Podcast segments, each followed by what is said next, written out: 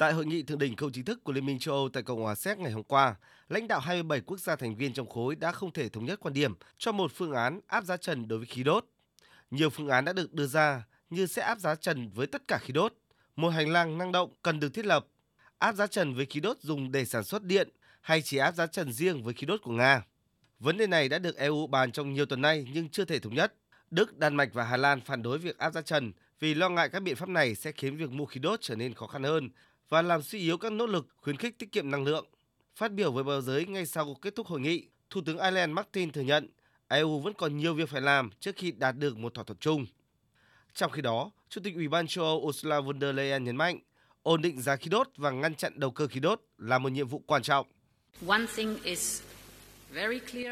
Một điều rất rõ ràng, có một sự ủng hộ rộng rãi rằng vào mùa xuân tới, vào cuối mùa đông, khi các kho dự trữ của chúng ta sẽ cạn kiệt, điều tối quan trọng là chúng ta phải có một hợp đồng mua sắm khí đốt để chúng ta tránh bị trả giá cao hơn như chúng ta đã từng. Tuy nhiên, chúng ta có quyền thương lượng tập thể và chúng ta đặt điều đó vào đúng chỗ.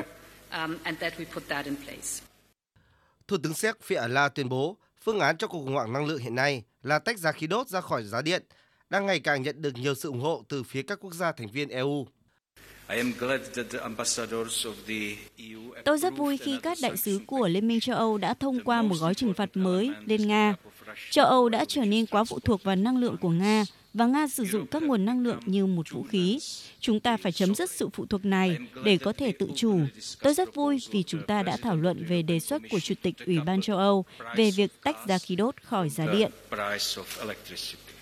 Còn Chủ tịch Hội đồng châu Âu Charles Michel cho rằng Tại hội nghị thượng đỉnh sắp tới tại Bruxelles, các nhà lãnh đạo EU cần thống nhất những biện pháp nhằm giảm giá năng lượng. Ông cũng kêu gọi giảm tiêu thụ, đồng thời đề cập đến vấn đề cung cấp khí đốt an toàn và giải pháp mua chung khí đốt, bao gồm việc tìm kiếm các đối tác thứ ba tin cậy trong tương lai.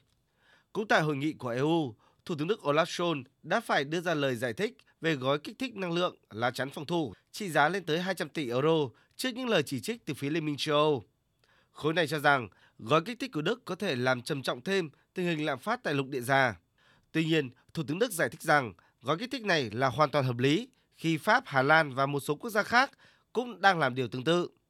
Nhà lãnh đạo Đức gợi ý các khoản tiền chưa được sử dụng từ Quỹ phục hồi châu Âu được tạo ra trong đại dịch COVID-19, tương đương 600 tỷ euro, cũng nên được sử dụng để chống lại cuộc khủng hoảng năng lượng hiện nay. Ngoài vấn đề năng lượng, Hội nghị thượng đỉnh không chính thức EU cũng đã bàn và đưa ra các cam kết hỗ trợ quân sự cho phía Ukraine.